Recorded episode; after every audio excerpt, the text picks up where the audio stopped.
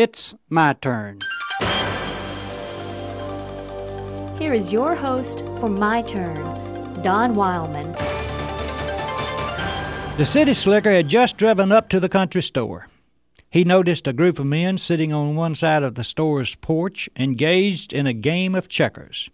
On the other side of the porch was a fellow sitting in a rocking chair.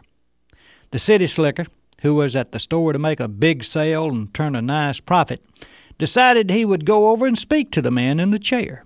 The man, who was enjoying a good chew of tobacco, had an old hound dog lying on the floor beside him.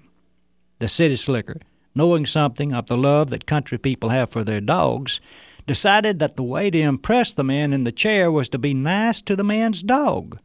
So he walked over to where the man was sitting. Howdy, mister, the city slicker said. Does your dog bite? he asked. Nope, replied the man, giving a good strong spit of his chewing tobacco. The city slicker reached down to pat the dog on the head. The dog responded by biting the man's hand off. Finally, when the other men managed to get the dog off the city slicker, he spoke to the man in the chair again.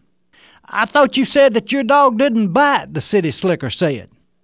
The country fellow, still sitting in his chair, gave another healthy tobacco spit and then spoke. My dog don't bite.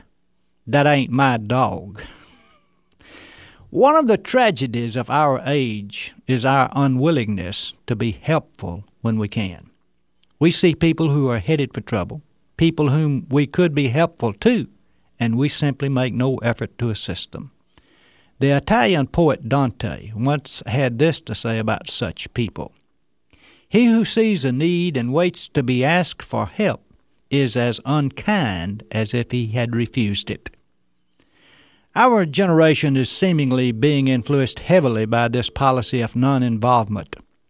We see places where we could help, where our help is needed, and we turn away with the thought that that's none of my business. And that thought, that attitude is totally false. If you can be of help to your fellow man, and he needs your help, then it's some of your business. We're all part of the family of man, and that makes us all brothers and sisters. Our reason for being in the world is to make a difference, to make it better that we're here. And the finest way we can do that is to lend assistance where and when we can, to have an opportunity to do good. And to fail to take advantage of that opportunity is a reflection of a tragic flaw in our moral character. Non involvement is a self defeating attitude because the time will come for each of us when we ourselves will need the assistance of another.